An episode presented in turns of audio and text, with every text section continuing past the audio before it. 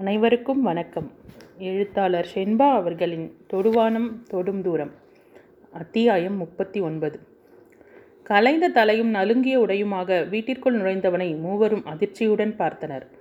சைலேஷ் என்றாலே படிய வாரிய தலையும் நேர்த்தியான உடையுமாக எப்போதும் சிரித்த மும முகமுமாக காட்சியளிப்பவன் என்ற பெயர் அனைவரிடத்திலும் அவனுக்கு உண்டு. அப்படிப்பட்டவன் இன்று இப்படி வந்து நிற்பதை வீட்டில் இருப்பவர்கள் நம்ப முடியாமல் பார்த்தனர். அறைக்கு செல்ல முயன்ற மயூரியை அழைத்த கேசவன் அம்மாடி அவன்கிட்ட இப்போ எதுவும் கேட்காத. சாதாரணமாக பேசு. அவனே என்னன்னு சொல்லட்டும் என்றார். சரி என்பது போல தலையை அசைத்தாள். என்னங்க ஒரு மாதிரி இருக்கீங்க என்றவளுக்கு பதில் எதுவும் சொல்லாமல் டவலுடன் குளியல் அறைக்குள் நுழைந்தான். சில நாட்களாக அவளிடம் பாராமுகமாக இருந்த போதும் அவள் ஏதேனும் கேட்டால் நின்று பதில் சொல்லிவிட்டே செல்வான். அவனது திடீர் மாற்றத்திற்கான காரணம் புரியாமல் குழம்பினாள். குளித்துவிட்டு தலையை துவட்டிக்கொண்டே கட்டிலில் அமர்ந்தான். ஷெல்ஃபில் எதையோ தேடுவதைப் போல நின்றிருந்தவள். நீங்கள் ஃபங்க்ஷனுக்கு வருவீங்கன்னு எல்லாரும் ரொம்ப எதிர்பார்த்தாங்க. ஃபோன் செஞ்சால் கூட நீங்கள் எடுக்கலன்னு குணா அண்ணா கொஞ்சம் வருத்தப்பட்டாங்க என்றாள். அதற்கும் அவனிடமிருந்து எந்த பதிலும் வராமல் போக திரும்பி பார்த்தாள்.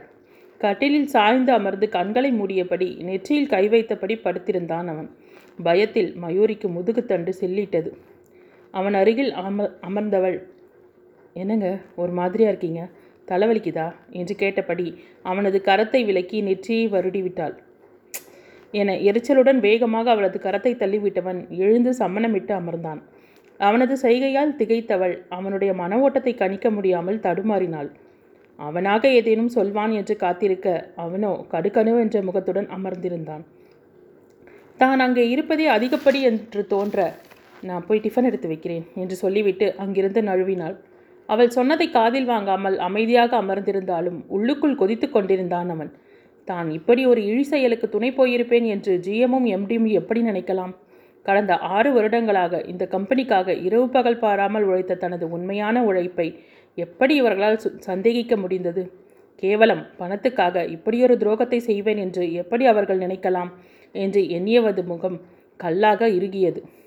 மிஸ்டர் சைலேஷ் உங்களுக்காக நான் கொஞ்சம் சப்போர்ட் பண்ணி பேசினதால தான் இப்போதைக்கு மேலிடத்தில் எந்த ஆக்ஷனும் எடுக்கலை. முடிஞ்ச அளவுக்கு பணத்தை சீக்கிரம் கட்ட பாருங்க என்று சொன்ன ஜிஎம்ஐ கேள்வியாக பார்த்தான். சார் இதுக்கு நான் காரணம் இல்லைன்னும் போது நான் எதுக்காக யாரோ செய்த தப்பை ஏற்றுக்கணும் அத்துட நான் எப்படி முப்பது லட்சத்தை புரட்ட முடியும்? என்றான் ஆத்திரத்துடன். சாரி சைலேஷ் என்னால் முடிஞ்ச வரைக்கும் செஞ்சிட்டேன். இதுக்கு மேலே முடியாது என்று அவர் கைவிரித்து விட செய்வதறியாமல் தடுமாறினான். இனி நான் யார்? எனக்கான அடையாளம் என்ன? என் மேல் சுமத்தப்பட்ட இந்த குற்றச்சாட்டிலிருந்து வெளிவர நான் என்ன செய்யணும்? தன் மேல் விழுந்துவிட்ட இந்த கருப்பு புள்ளியை எப்படி அழிப்பது? என்று சரியாக தெரியாமல் அவமானத்தில் கூனி குறுகினான். தன்னை நிரூபிக்க கூட வகை இல்லாமல் எத்தனை சுலபமாக வேலையை விட்டு தூக்கிவிட்டனர்? ஐடி கார்டை வாங்கி கொண்டதோடு தன் கண் எதிரிலேயே அதை குப்பை குடையில் விட்டிருந்ததை பார்த்தவுடன் தன்னையே நடுத்தெருவில் வீசி எறிந்ததைப் போல் உணர்ந்தான். அவனது உடல் ஒரு நொடி குலுங்கியது. இதை எப்படி வீட்டில் சொல்வேன்? வேலையில்லாத தன் மீது விழும் பரிதாப பார்வையை எப்படி சகித்து கொள்வது? அதுடன் இனி தன்னை யார் மதிப்பார்கள் என்று நினைத்தவனுக்கு எங்கேயாவது ஓடிவிடலாமா என்று தோன்றியது. தங்களுக்கு இரவு உணவை பரிமாறிக் கொண்டிருந்தவளிடம் சைலேஷ் சாப்பிட வரலையாமா என்று கேட்டார் கேசவன். தலைவலின்னு படுத்துட்ருக்கார் மாமா. நீங்கள் சாப்பிட்டுட்டே இருங்க நான் கூட்டிகிட்டு வரேன் என்றவள் வேகமாக அறைக்குள் நுழைந்தாள். என்னங்க? மாமா அத்தையும் உங்களுக்காக சாப்பிடாம காத்துட்ருக்காங்க. எழுந்து வாங்களேன் ப்ளீஸ் என்று மூன்றாவது முறையாக அவனை சாப்பிட அழைத்தாள். அவள் சொல்லிக் கொண்டிருக்கும் போதே வேகமாக எழுந்தவன் அவள் பக்கமே திரும்பவில்லை. வந்த வேகத்திலேயே செருப்பை மாட்டிக்கொண்டு வீட்டை விட்டு வெளியேறினான். சாப்பிடத்தான் செல்கிறான் என்று நினைத்து கொண்டே சற்று நிம்மதியோடு வந்தவள் அவன் வெளியே செல்வதை பார்த்து செய்வதறியாது திகைத்து நின்றாள். பெரியவர்கள் இருவரும் தன்னை கேள்வியோடு பார்ப்பதைக் கண்டு கலங்கினாள். அப்போதுதான் உறங்க ஆரம்பித்திருந்த குணா மொபைல் சத்தம் கேட்டு திடுக்கிட்டு விழித்தான். மயூரியின் என்னை பார்த்ததும் என்னம்மா மணி பன்னெண்டாக போகுது இந்த நேரத்தில் என்று பதத் பதட்டத்துடன் கேட்டான். அவனது கேள்வியே சைலேஷ் அங்கே இல்லை என்பதை உணர்ந்து கொள்ள போதுமானதாக இருந்தது. அவன் அங்கே சென்றிருக்க மாட்டான் என்று தெரிந்த போதும் ஒருவேளை சென்றிருந்தால் என்ற நப்பாசையில்தான் அவனை அழைத்திருந்தாள். மயூரி என்றது குணாவின் குரல். "அ- அண்ணா அவர் அங்கே வந்தாரா? என்று கலக்கமான குரலில் வினவினாள். இல்லையம்மா நீ ஏன் ஒரு மாதிரி பேசுகிற நடந்ததை சுருக்கமாக அவனிடம் சொல்வதற்குள் அவளுக்கு அழுகை முட்டிக்கொண்டு வந்தது. பொறுமையாக கேட்டுக்கொண்டவன் ஓ அவனோட மொபைலுக்கு ட்ரை பண்ணியா? தனது பதட்டத்தை மறைத்துக்கொண்டு கேட்டான். மொபைல் வீட்டில் தானா இருக்கு? என்றவளது குரல் கரகரத்தது. அவள் பதில் சொல்லி கொண்டிருக்கும் போதே அழைப்பு மணியின் ஓசை கேட்க அவர் வந்துட்டார் போலனா என்று பேசிக்கொண்டே ஓடிச் சென்று கதவை திறந்தாள். அங்கே நின்றிருந்த சைலேஷை கண்டதும் நிம்மதி பெருமூச்சு விட்டவள் கதவை மூடினாள். அவனோ அவள் எதிரில் இருப்பதை கண்டு கொள்ளாமல் உள்ளே சென்றான். அப்போதைக்கு அவன் வந்ததே போதுமென இருக்க மறுமுனையில் குணா காத்திருப்பது நினைவுக்கு வந்தது. அண்ணா அவர் வந்துட்டார். நான் அப்புறம் பேசுகிறேன் இந்த நேரத்தில் உங்களை டிஸ்டர்ப் பண்ணதுக்கு சாரி என்றாள் வருத்தத்துடன். அட நீ வேறம்மா. போய் அவனை என்னன்னு கவனி என்றவன் யோசனையுடன் ஃபோனை வைத்தான். அறைக்குள் நுழைந்தவள் ஃபோனை கூட எடுத்துக்காமல் எங்கே போயிட்டீங்க? என்று சகஜமாகவே பேசினாள். அதுவரை இழுத்து பிடித்த பொறுமையுடன் இருந்தவனுக்கு அவளது இந்த திடீர் அக்கறையே ஆத்திரத்தை கிளப்பியது. தனது நிலை தெரிந்தால் இந்த கரிசனமெல்லாம் என்னவாகும் என்று நினைத்தவனுக்கு திடீரென சுய பச்சாதாபம் எழுந்தது. அந்த எண்ணமே எதிரில் இருப்பவள் மீதான கோபத்தை பன்மடங்காக பெருக்கியது. அதே விரைப்புடனே சட்டையை கழற்றி ஹேங்கரில் மாட்டியவன் எதுவும் பேசாமல் படுத்துக்கொண்டான் அவனது ஒவ்வொரு செயலும் அவளுக்குள் மிரட்சியை தோற்றுவிக்க எச்சிலை கூட்டி விழுங்கியவள் மென்குரலில் சாப்பிட வரீங்களா? இப்படி வெறும் வயத்தில் என்றாள். ஏன் என் உயிரை வாங்குற? சாப்பாடா சாப்பாடு. ஒரு நாளைக்கு சாப்பிடலனா செத்தா போக போகிறேன் என்று கத்தியவனை பார்த்து அரண்டு போனாள். எதற்காக இந்த ஆவேசம்? சொன்னால் தானே புரியும் என்று விழித்து கொண்டு நின்றாள். அவளை பார்க்க பார்க்க அவனது கோபம் கட்டுக்கடங்காமல் போனது. என்ன எதுக்கு இப்படி மலங்க மலங்க முழிச்சிட்டு நிற்கிற என் கண்ணு முன்னில் நிற்காம போய் தொலை என்று மீண்டும் சப்தமிட்டு அவளை மிரள வைத்தான். அவனை வீட்டிற்குள் வரும்போதே கவனித்துக் கொண்டிருந்த வடிவு ஹாலில் நின்றபடி அனைத்தையும் கேட்டுக்கொண்டிருந்தார் போய் தொலை என்று அவன் கத்திய நேரம். சைலேஷ் என்று அன்புடன் அழைத்தபடி அறைக்குள் வந்த வடிவு.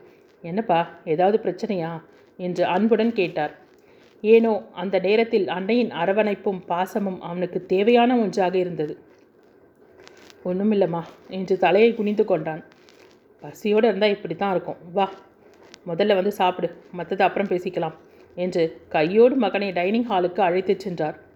பரிமாறிக்கொண்டிருந்த அன்னையிடம் நீங்கள் சாப்பிட்டீங்களாமா என்று பரிவுடன் கேட்டான். கண்களை துடைத்து கொண்டு முதல்ல நீ சாப்பிடுப்பா என்றார் தாய்மையுடன்.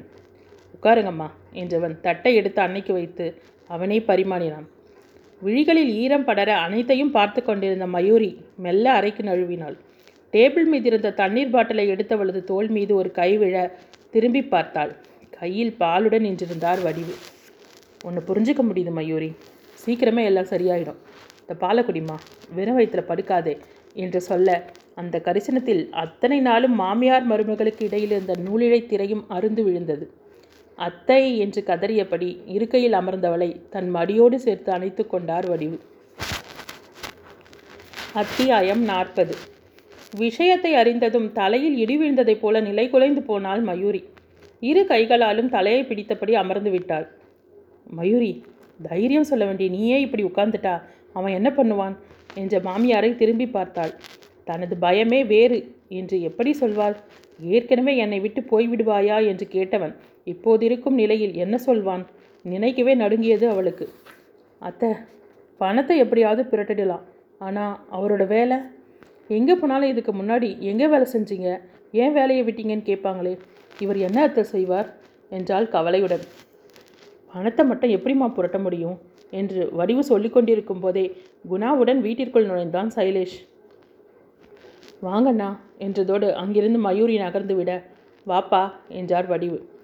சிறிது நேரம் அமைதியிலேயே கழிய குணா பேச ஆரம்பித்தான். பணத்தை எப்படி கட்டப்போற என்று கேட்டதும் தான் தாமதம். யாரோ செஞ்ச தப்புக்கு நான் எப்படி பொறுப்பாக முடியும்? என்றவன் அந்த பணத்தை தான் கட்டப்போவதில்லை என்பதில் உறுதியாக இருந்தான். தனது முடிவை சொல்லிவிட்டு அறைக்கு சென்றவனை பின்தொடர்ந்தான் குணா. என்னடா இப்படி சொல்கிற என அதிர்ச்சியுடன் கேட்டான். எனக்கு சிலர் மேலே சந்தேகமாக இருக்குது அதை எங்கே யாரிடம் சொல்லணுமோ சொல்லிட்டேன். சீக்கிரமே எல்லாம் கிளியர் ஆகிடும் என்றான் சைலேஷ். குணா புரியாமல் பார்த்தான். புரியலையா? நேற்று டென்ஷனில் எனக்கு ஒன்றும் புரியலை தான். ஆனால் யோசித்ததுக்கு அப்புறம்தான். என்னை ஏன் போலீஸில் ஹேண்ட் ஓவர் பண்ணாமல் வேலையை விட்டு மட்டும் தூக்கினாங்க? முப்பது லட்சம் இவங்களுக்கு சாதாரணமாக போச்சா? இல்லை நம்ம ஜிஎம்மோட பேச்சுக்கு இவ்வளவுதான் மதிப்பா? என்று கொக்கி போட்டு நிறுத்தினான். குணாவின் முகத்தில் இருந்த குழப்பம் விலக சைலேஷ் உண்மைதான்டா என்றான் வியப்புடன். இப்போதான் உன் மாமனாரை பார்த்து விஷயத்தை சொல்லிட்டு வரேன். அவர் தேவையான உதவி செய்கிறேன்னு சொல்லியிருக்கார். சந்தோஷத்துடன் தன்னை அழைத்து கொண்ட நண்பனை புன்னகையுடன் தட்டி கொடுத்தான். பாட்டி என்று ஓடி வந்த பேத்தியை தூக்கி முத்தமழை பொழிந்தார் வடிவு. சப்தம் கேட்டு உள்ளிருந்து வந்த மயூரி ஹாய் பப்ளி என்று குழந்தையை கொஞ்சியவள் பின்னாலேயே வந்த சரவணனையும் இனியாவையும் வரவேற்றாள். ஆண்கள் மூவரும் பேசிக்கொண்டிருக்க அன்னையுடன் டைனிங்கில் அமர்ந்து விட்டாள் இனியா. அவள் ஏதோ துருவி துருவி கேட்பதும் மாமியார் சமாளிப்பாக பதில் சொல்வதையும் கண்டும் காணாமல் இருந்து கொண்டாள் மயூரி. இடுப்பில் குழந்தையும் மற்றொரு கையில் காஃபி ட்ரையுமாக வந்தவளிடமிருந்து குழந்தையை வாங்கி கொண்டான் சைலேஷ். உங்கள் அத்தைக்கு சூப்பர் உமன்னு நினைப்படா என்று கமெண்ட் வேறு அடிக்க மயூரி இமைவிரிய அவனை பார்த்தாள். சற்று நேரத்தில் சரவணன் மட்டும் கிளம்பிவிட இனியாவின் ராஜ்யம் ஆரம்பமானது. என்னண்ணா வேலை பண்ணதோ வீட்லேயே இருக்க கஷ்டமா இல்லை? என்று கேட்க அனைவரது முகமும் ஒரு நொடி மாறியது. மயூரிக்கு வாய் துரு துரு வென்றது. வெகுவாக சிரமப்பட்டு கட்டுப்படுத்தி கொண்டாள். இது திருந்தாத ஜென்மம் என்பது போல பார்த்த கேசவன் தலையில் அடித்து கொண்டு சென்று விட்டார். என்னடி இது? என்று வடிவு ஆரம்பிக்க அதற்குள் அதான் நீ வந்துட்டல்ல? இனி பொழுது ரொம்ப ஈஸியாக போயிடும் என்றான் சைலேஷ். அப்போ என்னை வெட்டின்னு சொல்றியா? கோபத்துடன் கேட்டாள் இனியா. நான் சொல்லலம்மா நீ தான் சொல்லிக்கிற என்றவன் குழந்தையுடன் அரைவாசல் வரை சென்றுவிட்டு மயூ என்று சப்தமாக அழைத்தான். எத்தனை நாட்களுக்கு பிறகு தனது பெயரை சொல்லி அழைக்கிறான்? என்று நினைத்தவளுக்கு மகிழ்ச்சி பிரவாகம் எடுத்தது. இதோ வரேங்க என்று சொல்வதற்குள் மலையை புரட்டும் அளவிற்கு மூச்சு வாங்கியது அவளுக்கு. அவசர அவசரமாக அறைக்கு ஓடினாள். குழந்தையை தன் கால் மீது நிற்க வைத்து இரு கைகளையும் பிடித்துக்கொண்டு தூக்கி விளையாடி கொண்டிருந்தவன் அவள் நன்- வந்து நின்றதை கவனித்ததாகவே தெரியவில்லை. கூப்பிட்டீங்களே என்றவளின் குரலில் எதிர்பார்ப்பும் உற்சாகமும் பொங்கி வழிந்தது. ம் என்றவன் குழந்தையை இறக்கி கீழே விட்டுவிட்டு பட்டூஸ் டேபிள் மேலே சாக்லேட் இருக்கு பாருங்க போய் எடுத்துக்கோங்க என்று அனுப்பிவிட்டு நம்ம விஷயம் இனியாவுக்கு தெரியாமல் நடந்துக்க அதுதான் நல்லது. என்று அவளை பார்க்காமலேயே சொல்லிவிட்டு அருகில் இருந்த புத்தகத்தை எடுத்து புரட்டினான். மயூரிக்குள் இருந்த உற்சாகம் அனைத்தும் வடிந்தது போலானது. அவன் சொன்னதற்காக சரி என்றாள். உடனே வெளியே போவாத. கொஞ்ச நேரம் இங்கே உட்காந்துட்டு போ என்றான். தலைவிதியே என்று அதையும் செய்தாள். இங்கே இவன் யாருக்கும் தெரிய வேண்டாம் என்று நினைத்து அவளை பாடாய்படுத்தினானோ அவள் அப்போது அவ அவர் இவர்களை பற்றித்தான் நினைத்து கொண்டிருந்தாள். அண்ணன் மயூன்னு கூப்பிட்டதும் இவை எதுக்கு புது பொண்ணு மாதிரி துள்ளி குதிச்சு ஓடணும்? ஏதோ சரியில்லையே என்று யோசித்துக் கொண்டிருந்தாள். இரண்டு நாட்கள் குழந்தையுடனேயே பொழுதை கழித்தான். அதன் பிறகு தினமும் காலையில் பத்து மணிக்கு வெளியே கிளம்பிச் சென்றால் இரவில் தான் வீடு திரும்ப ஆரம்பித்தான். மூன்று நாட்களாக ஏதேனும் தகவல் சிக்குமா என்று தவித்துக் கொண்டிருந்த இனியாவிற்கு எதுவுமே பிடிபடவில்லை. போதாதற்கு மாமியாரும் மருமகளும் இயல்பாக பேசிக்கொள்வது வேறு அவளுக்கு ஓப்பாக இல்லை. இவர்கள் இருவரையும் பார்க்க பார்க்க எரிச்சலாக வந்தது. முன்பு தான் வந்தபோதெல்லாம் பெரும்பாலான நேரத்தை தன்னிடமே கழிக்கும் அன்னை இப்போது அண்ணன் மனைவியிடமும் அதிக நேரம் செலவழிப்பது கோபத்தை வரவழைத்தது. மயூரி அலுவலகம் கிளம்பும் நேரத்திற்கு ஏதாவது சாப்பிட செய்ய சொல்லி கேட்பாள். நாளைக்கு டிஃபனுக்கு செய்கிறேன் என்று மயூரி சொன்னாலோ? முகத்தை முழம் நீளத்திற்கு தூக்கி வைத்துக் கொள்வாள். மயூரியை கிளம்ப சொல்லிவிட்டு வடிவு செய்து தருகிறேன் என்றால் இது உனக்கு சரியா வராதுமா? மயூரி தான் நல்லா செய்வா என்பாள். தான் முகத்தை தூக்கி வைத்து கொண்டு அமர்ந்து விட்டால் தன்னிடம் கெஞ்சியும் கொஞ்சியும் அன்னை பேசுவதை மனத்திற்குள் ரசிப்பாள். மூன்று நாட்களுக்கு மேல் அதுவும் நீடிக்கவில்லை. இதுபோல உப்பு சப்பில்லாத விஷயத்திற்கெல்லாம் ஏதாவது புலம்பிக் கொண்டிருப்பவளை பார்க்க வடி வடிவிற்கே அழுத்து விட்டது போலும். நீ பேசினால் பேசு இல்லாவிட்டால் இரு என்று தனது வேலையை பார்க்க துவங்கிவிட்டார். ஒரு வாரமாக அனைத்தையும் பார்த்து கொண்டிருந்த மயூரி மனதிற்குள் சிரித்து கொண்டாள். காலையில் எழுந்ததிலிருந்தே உடலெல்லாம் அசதியாக இருப்பதைப் போல இருந்தது மயூரிக்கு. வேலைக்கு வந்த இடத்திலும் சோர்வாக இருக்க ஹோட்டலிலேயே இருக்கும் டாக்டரை போய் பார்த்தாள். அவளிடம் எல்லாவற்றையும் கேட்டு தெரிந்து கொண்டவர். எனக்கு கொஞ்சம் டவுட் இருக்குது டெஸ்ட்டுக்கு கொடுத்துட்டு போ மயூரி. டூ ஹார்ஸில் ரிசல்ட் வந்து வாங்கிக்கோ. வரும்போது ஸ்வீட்டோடு வா என்று புன்னகைத்தார். அவளுக்கோ சந்தோஷத்தில் தலைக்கால் புரியவில்லை. தான் சின்னஞ்சிறு சிசுவை சுமந்து கொண்டிருக்கிறோம் என்று சந்தோஷத்தில் கண்கள் கலங்கின. மேடம் நிச்சயமாக குழந்தை தானே? என்று சந்தேகமும் குழந்தையாக இருக்க வேண்டும் என்ற வேண்டுதலுடன் கேட்டாள். டெஸ்ட் எடுக்கிறது ஜஸ்ட் கன்ஃபார்ம் பண்ணிக்கத்தான் மயூரி. தைரியமாக கிளம்பு. வரும்போது மறக்காமல் ஸ்வீட் வாங்கிட்டு வா என்ற டாக்டரிடம் நிச்சயமா என்று மகிழ்ச்சியுடன் சொன்னாள். அத்தியாயம் நாற்பத்தி ஒன்று. இந்த சந்தோஷமான விஷயத்தை குடும்பத்தினரிடம் பகிர்ந்து கொள்ள விரைவாகவே வீட்டிற்கு வந்தாள் மயூரி. மதியம் எப்போதும் வடிவு சற்று நேரம் உறங்குவார் என்பதால் அழைப்பு மணியை அழுத்தாமல் தன்னிடமிருந்து சாவியால் கதவை திறந்தாள். வீட்டில் யாரும் இருப்பதற்கான அறிகுறியே தெரியவில்லை. எங்கே போய்விட்டார்கள் அனைவரும்? என்று நினைத்தபடி கதவை மூடியவள் அதை சரியாக அழுந்த மூடவில்லை. தங்களது அறையில் யாரோ இருப்பது போல தோன்ற ஒருவேளை சைலேஷாக இருக்குமோ? என்ற ஆசையுடன் மெல்ல அறைக்கதவை திறந்தவள் அதிர்ந்தே போனாள்.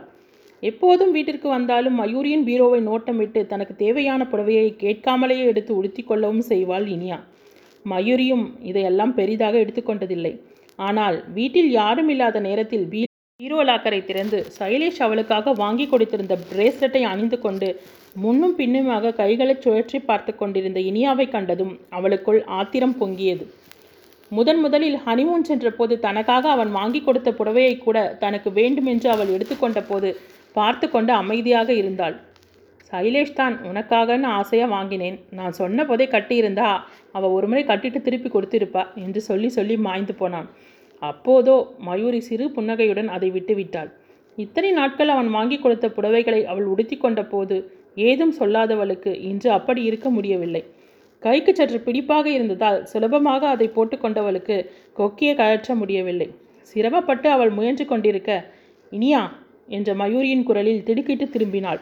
அவ்வளவுதான். அதே வேகத்தில் கையும் இழுக்க பிரேஸ்லெட் இரண்டு துண்டாக அருந்து தரையில் விழுந்தது. மயூரிக்கு உள்ளம் பதைத்தது. அருந்து விழுந்த பிரேஸ்லெட்டை குனிந்து எடுத்தாள். கதவை தாளிடாமல் வெறுமனே பூட்டிவிட்டு வந்த தனது மடத்தனத்தை எண்ணி எரிச்சல் பட்டு கொண்ட இனியா எதுக்கு இப்படி கத்துன? உன்னால தான் இப்படி அருந்து போச்சு என்றாள். கொஞ்சமாவது அறிவு இருக்கா உனக்கு? யாரை கேட்டு இதை எடுத்த? என்றாள் ஆத்திரத்துடன். இத்தனை நாட்களாக அவள் மீதிருந்த கோபம் மொத்தமும் வார்த்தைகளாக வந்து விழுந்தன மயூரிக்கு. தனது தவறை ஒப்புக்கொண்டால் அவள் இனிய அல்லவே. சும்மா எதுக்கு கத்துற? எங்கள் அண்ணன் வாங்கி கொடுத்தது தானே எல்லாமே. என்னமோ நீ சீராக கொண்டு வந்து கூச்சதை நான் எடுத்த மாதிரி பேசுகிற என்று அவளுக்கு மேல் சப்தமாக கத்தினாள். உன் அண்ணனா இருந்தாலும் அவர் எனக்காக வாங்கி கொடுத்தார். யாரும் இல்லாத நேரத்தில் இப்படி எங்கள் பெட்ரூம்குள்ளே வந்து அடுத்தவங்க பொருளை திருட்டுத்தனமாக எடுத்து பார்க்குறியே வெக்கமா இல்லை உனக்கு? அப்போது இத்தனை நாளாக இப்படித்தான் செஞ்சியா? என்று கேட்டாள் மயூரி. என்னை பார்த்து அறிவில்லையான்னு கேட்குற ஆத்திரத்தில் மூச்சிரைத்தது இனியாவிற்கு. இங்கே நீ தானே இருக்க? என்று இடக்காக பேசினாள் மயூரி. இவ்வளவு நாளும் வாயை திறக்காமல் ஊமை கொட்டான் போல இருந்தவள். இன்றைக்கு என்ன இப்போ என்ன பேச்சு பேசுகிறாள்? இவளை சும்மா விடுவேனா? என்று மனத்திற்குள் நினைத்து கொண்டவளது பார்வை மயூரியை தாண்டி ஹாலில் நின்றிருந்த சைலேஷன் மீது பட்டது. இவன் எப்போது வந்தான்? எதிலிருந்து கேட்டான்? முழுவதும் கேட்டுவிட்டானா? என்று புரியாத போதும் சட்டென்ன கண்ணை கசக்கியவள். அண்ணா பாத்தி அவன் பொண்டாட்டி என்னெல்லாம் பேசுறா? என்றபடி அவனை நோக்கி சென்றாள். மயூரி விதிர்த்து போனாள். இவன் எப்போது வந்தான்? புரியாமல் அவனை பார்த்தாள். நான் என்ன ஒன்றுத்துக்கும் இல்லாமல்? அப்பப்போ வரேன். ஏதோ உங்கள் மேலே இருக்க பாசத்தால் தானே வரேன். அது கூட உன் பொண்டாட்டிக்கு பிடிக்கல. எப்போவும் போல தான் உன் ரூமுக்கு போனேன் புடவையை பார்த்தேன். அண்ணன் பொண்டாட்டிங்கிற உரிமையில் தானே இதெல்லாம் செஞ்சேன். லாக்கரில் சாவி இருந்தது. யதார்த்தமாக தான் திறந்தேன். பார்க்க அழகாக இருந்ததால் போட்டு பார்த்தேன். இது தப்பா? என்றவளை மயூரி இமைக்காமல் பார்த்தாள். எப்போதும் போல காலையில் லாக்கரை பூட்டிவிட்டு சென்றது அவளுக்கு நன்றாகவே நினைவிருந்தது. அதுக்கு என்னவெல்லாம் பேசிட்டா என்ன? அறிவு இருக்கா? வெக்கமா இல்லையான்னு? நீ மட்டும் வரலனா என்னை கை நீட்டி அடிச்சிருப்பா என்றதும் மயூரி அசந்து போய் நின்றாள். திரும்பி மனைவியின் முகத்தை பார்த்த சைலேஷ் சரி விடு ஒன்றும் விஷயத்தை பெருசாக்காத என்றான் தங்கையிடம். காலையிலிருந்து மதிய உணவு கூட உண்ணாமல் அலைந்து திரிந்ததில் தலைவலியுடன் வீட்டிற்கு வந்தான். ஆனால் தங்கை பேசிய பேச்சில் தலைவலி மேலும் அதிகமானது. இருந்தும் பொறுமையாக பேசினான். ஆனால் இனியா விடுவாளா? அப்போ உன் பொண்டாட்டி என்னை பேசினது ஒன்றுமில்லாத விஷயம். அப்படித்தானே? என்றாள். சைலேஷ் தலையை பிடித்து கொண்டு அமர்ந்து விட்டான். இனியா நம்ம பிரச்சனையை நாமளே தீர்த்துக்கலாம். அவர்கிட்ட சொல்லி எதுக்கு வீணா சீன் கிரியேட் பண்ணுற என்றாள் மயூரி. சைலேஷ் தலையை உயர்த்தாமலேயே மயூ உள்ளே போ என்றான். என்னை பார்த்தா உனக்கு எப்படி இருக்குது நான் என்ன வேஷம் போடுறவளா? இல்லை நீ அவ்வளவு நல்லவளா? என பதிலுக்கு எகிறினாள் இனியா. கோபம் வந்த போதும் இப்படி வம்பாக சண்டை போட்டு பழக்கமில்லாதவளுக்கு என்ன பேசுவதென்றே புரியவில்லை. சைலேஷின் வார்த்தைகள் அவளது காதில் விழுந்ததாகவும் தெரியவில்லை. பாரினியா நீ செஞ்சதுக்கு தான் நான் கேட்டேன். உன்னோட எல்லை எதுன்னு தெரிஞ்சு அதோட நின்னுக்கோ என்றாள். வேகமாக எழுந்தவன் அவளது புஜத்தை பற்றி திருப்பி உன்னை உள்ளே போன்னு சொன்னேன் என்றான் அழுத்தமாக. நான் எதுக்கு போகணும்? அவளும் பேசிட்டே போறா. என்னை வேடிக்கை பார்க்க சொல்கிறீங்களா என்றாள் மயூரி. பாத்தியா? உன்னையே திருப்பி பேசுகிறா என்று இடை புகுந்தாள் இனியா. நான் என் வீட்டுக்கார்ட்ட பேசிட்டு இருக்கேன் நீ நடுவில் வராதே என்று அவள் பதிலளிக்க சைலேஷ் ஆத்திரத்துடன் அவளை பின்த்து பின்னால் தள்ளினான். நான் சொல்லிட்டே இருக்கேன் நீ பேசிட்டே இருக்க. என்னென்னு நினச்சிட்டு இருக்க உன் மனசில்? அடுத்தவங்களை விடு. நான் சொல்கிறேன்ல ஆசை மட்டும் மனசில் இருக்குது ஆனால் அதுக்கு எப்படி நடந்துக்கணும்னு தெரியாது. அவள் தான் ஏதோ பேசுகிறானா உனக்கு என்ன ஆச்சு? யார்கிட்ட எப்படி நடந்துக்கணும்னு சொல்லி வளர்க்கலைனாலும் பார்த்து நடந்துக்கணும். என்னதான் நடந்தாலும் பரம்பரை புத்தி உன்னை விட்டு என்றவன் சொல்ல வந்ததை பாதியில் நிறுத்திவிட்டு மனைவியின் முகத்தை பார்த்தான். அத்தனை நேரம் அவளது முகத்தில் இருந்த கோபமும் ஆத்திரமும் மறைந்து போயின. திகைத்த பார்வையுடன் பிரமை பிடித்தவள் போல் நின்றிருந்தாள் மயூரி. நீயா இப்படி பேசினாய்? என்று தன்னை கேள்வி கேட்ட அவளது விழிகளை சந்திக்க முடியாமல் சங்கடத்துடன் வீட்டிலிருந்து வெளியேறினான் சைலேஷ்.